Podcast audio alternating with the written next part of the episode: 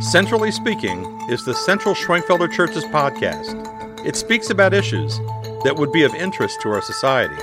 In particular, it addresses how a Christian worldview intersects with Western secular culture. In the spirit of the church's founder, we take the perspective of the middle way, which is in agreement with the historic Christian church. I'm Dr. Drake Williams, Minister of Mission and Theology at the Church. Our website is www.cscfamily.org.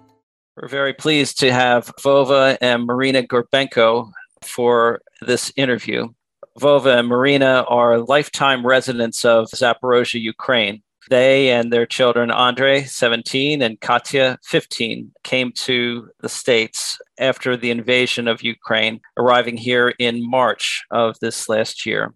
Vova is an experienced pastor at Christ the Savior Church, where he served as pastor for 14 years. He's also the academic dean of the Zaporozhye Bible Seminary for 14 years and a professor of New Testament at the same school for 19 years. We're very thankful for you both answering a few questions for us at Central Schwenkfelder. We've watched what's taken place in Ukraine. We've watched it with horror and certainly have been praying for not only you, but also for those in Zaporozhye and those in Ukraine. Can you help us understand what's taken place in Ukraine? And maybe first off, you could share with us about your home city uh, of Zaporozhye. Greetings, and, and thank you so much for your interest and for the privilege for us to share about Ukraine and about our family as well. Zaporozhye is a large city. It's one of the uh, industrial centers in Ukraine. It's located in southeast uh, of Ukraine. So it's about an hour, uh, maybe two hours drive to Donetsk, maybe an hour drive to Donetsk area. And uh, it's a city of 700,000 people.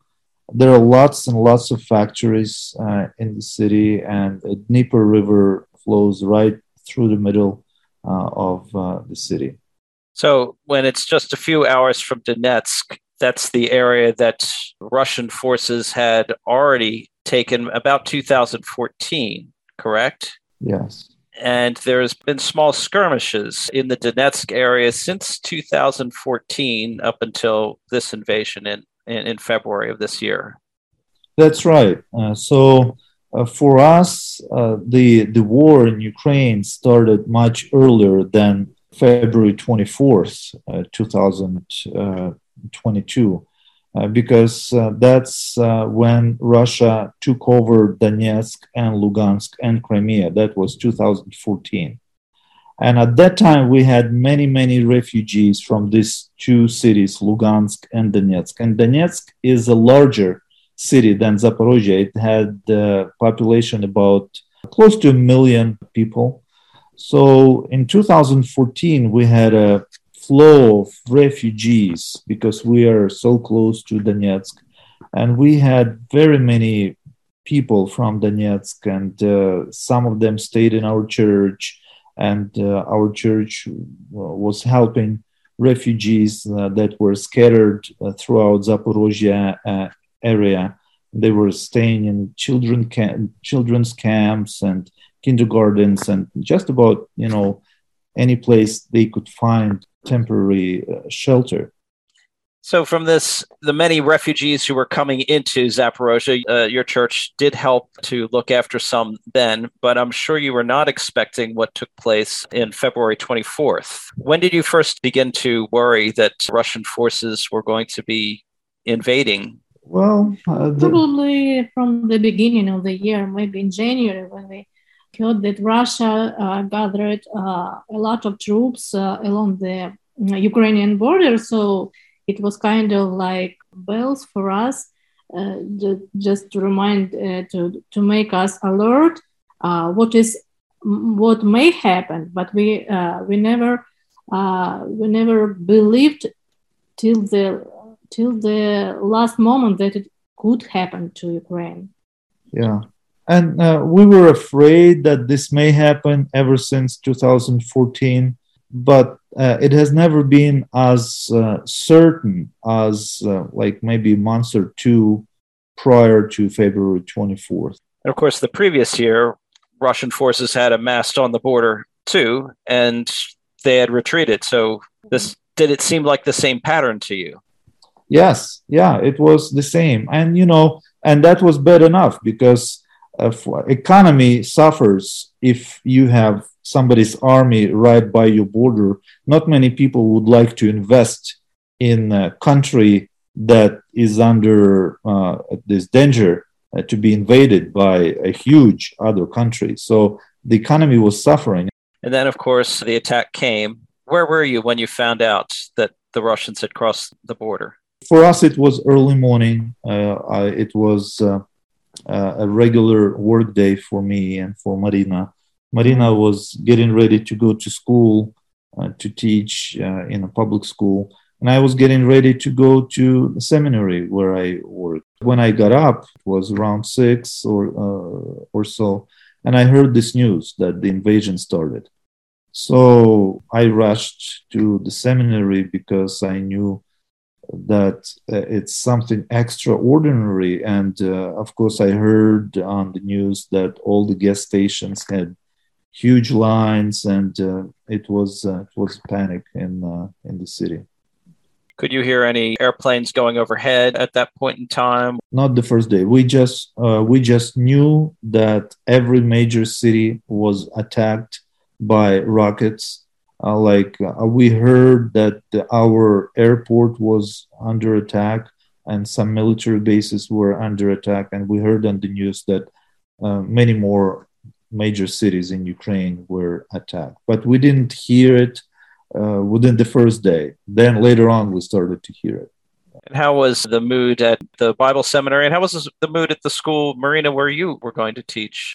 It was uncertain, uh, uncertain for us. And uh, our director of school called uh, every teacher and said uh, that probably for us it would be better to stay at home and we should call uh, all children in our classes just to uh, to tell them stay at home and be in contact uh, till the uh, till the situations uh, will uh, become more clear. So since 24th of February, there is there were no classes at school. our school um, continued they uh, they decided to prolong the school vacation on, at that moment for two weeks, and later uh, children came back to school, but uh, they study online, and still they study online. And it uh, in, it depends on how is uh, the air rates in the city. If it's air rates, the um, uh, school classes are postponed. And were the air raid sirens going off frequently, Marina? Uh, yes, sometimes it depends on not each, uh, not every day, but uh, especially at night, it was ter- terrible. especially then we we never heard such in our life. It was unexpected, and uh, we never uh, heard that before, and it, it was it was scary for everybody. We didn't even know that we have those sirens before. You know, yeah. we we were born in that city, and we didn't know they existed, but apparently they did. And then I guess uh, this is the time where you'd make your way to a shelter yeah and uh, that's uh, that was the sign uh, and the signal for everyone to get down to bomb shelter or to a basement or a cellar. Like Marina's school had a shelter, so people who, who uh, live in apartments they would they would just have to run yeah. to a shelter. What's happened in Zaporozhye since the Russian invasion? Uh, since that, we would have occasional rocket a- attacks, and then uh, air raids uh, would be almost you know, every day. Almost every day. And uh, yeah, so every time a rocket is launched, you never know where it will land. So it's a, it's a life under under the stress that there is war. Uh, of course, we started to have these lines to gas stations, and uh, and those who would be able to buy more gas would be limited uh, how much they can actually uh, buy, and people were buying everything they could in supermarkets. And of course, for a number of days, the shelves were completely empty, especially like milk and uh, bread and everything that would go bad. Uh, the really basic, soon. yeah, the Yeah. bad, uh, the bed, uh, food, uh, basic food we use every Basic- day. train stations and bus stations they would be filled and it would it was like a chaos yeah and it still is Well, as of today, when we're having this discussion on May the 16th, Russian troops have not entered into the city of Zaporozhye.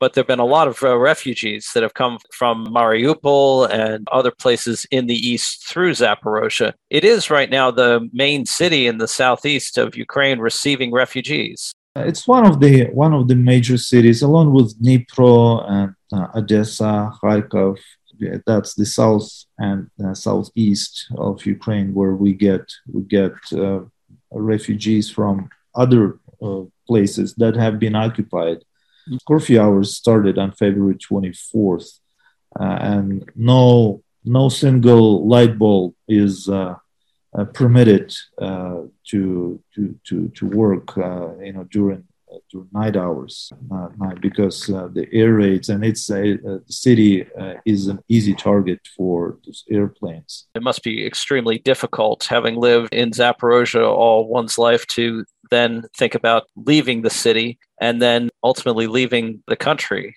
Can you share with us how you came to this decision? It was a difficult decision. After after we saw the students uh, leaving the seminary and making sure that they would get home to their parents, um, then the seminary was closed. Uh, it is not destroyed now. Uh, it does work as a hub for people to stay maybe during the day or one one night and then leave, because Zaporozhye is not a safe city uh, now, and people do not uh, stay there for a long time. We had to spend several nights in our cellar, in our basement. We live in a private home in the southern part of the city, at the edge of the city.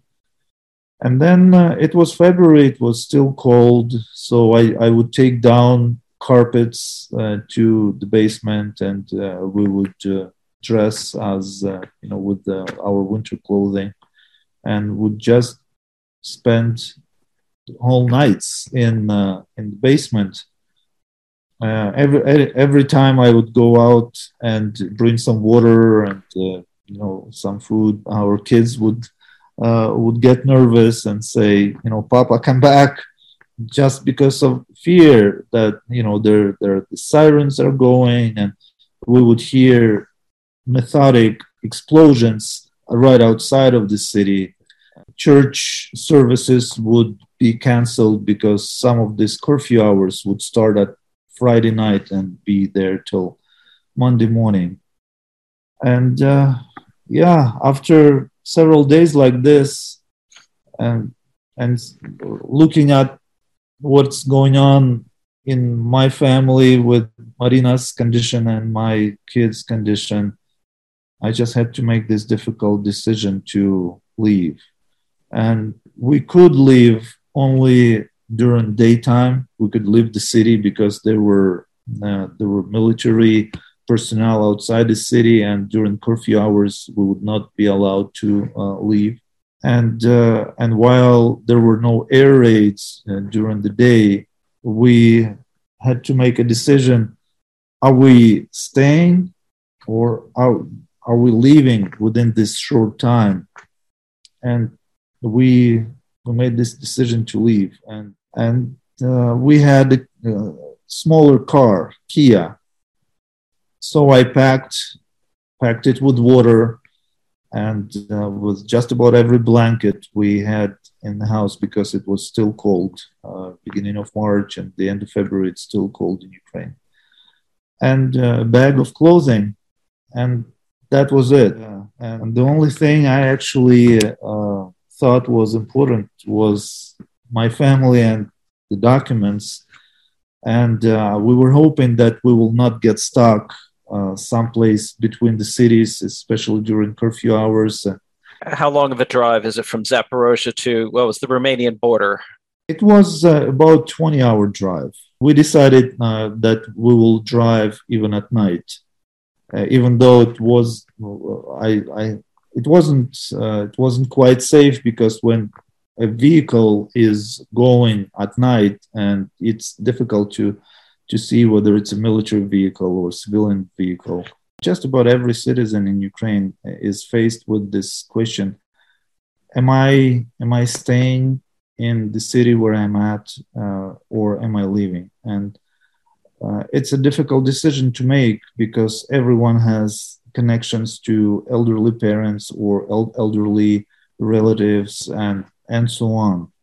So some people decided to leave and some people decided to stay and this is like internal internal struggle for everyone in ukraine because I, I heard uh, that when the war happened in Yugoslavia, Bosnia and Herzegovina, and uh, some people uh, who left, uh, they say that everyone who left regretted that they left, and everyone who stayed regretted that they stayed. And that's the condition of a lot, a lot of Ukrainians right? Now. Two thirds of our church had to leave. And it's uh, for every family it's a very difficult decision. Uh, marina and i we didn't have elderly parents in zaporozhye didn't have other relatives. And uh, marina's mother passed away in the beginning of january. But there are many families that couldn't leave because they were not sure whether it's safe to stay and consider their home as a fortress or to live and not knowing where to go. Every second child in Ukraine has been displaced already. And that's the statistic I have from about a month ago, and it could be more than this. Not every man can leave the the the the, the country because everyone who is uh, 18 years till 60 years old, uh, like every male citizen, cannot just leave uh, the the country.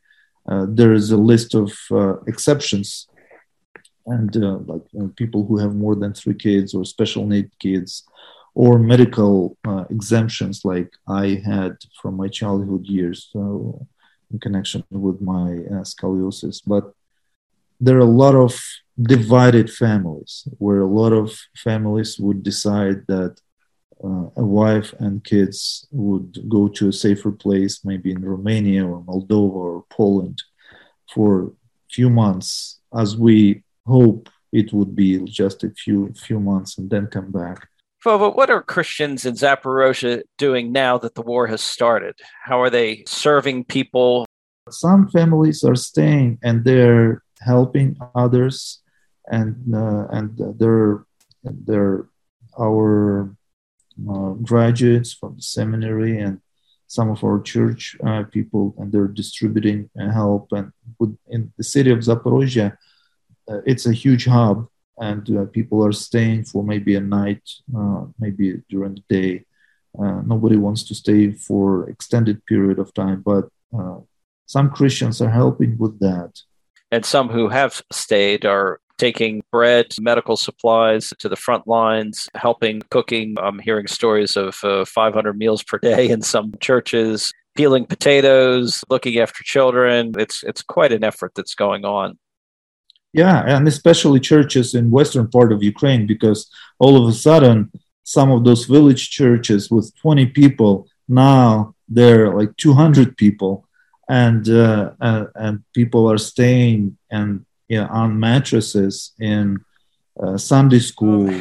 Could you suggest for our congregation a few ways to pray for Ukraine or to pray for you and your family? I would ask you to pray for Ukraine and for churches in Ukraine and for, for us. We used to have small group in our home on Tuesday nights, and now when we met on Zoom, our small group was scattered all over. Some people were in central Ukraine, western Ukraine, Germany, Netherlands, Poland.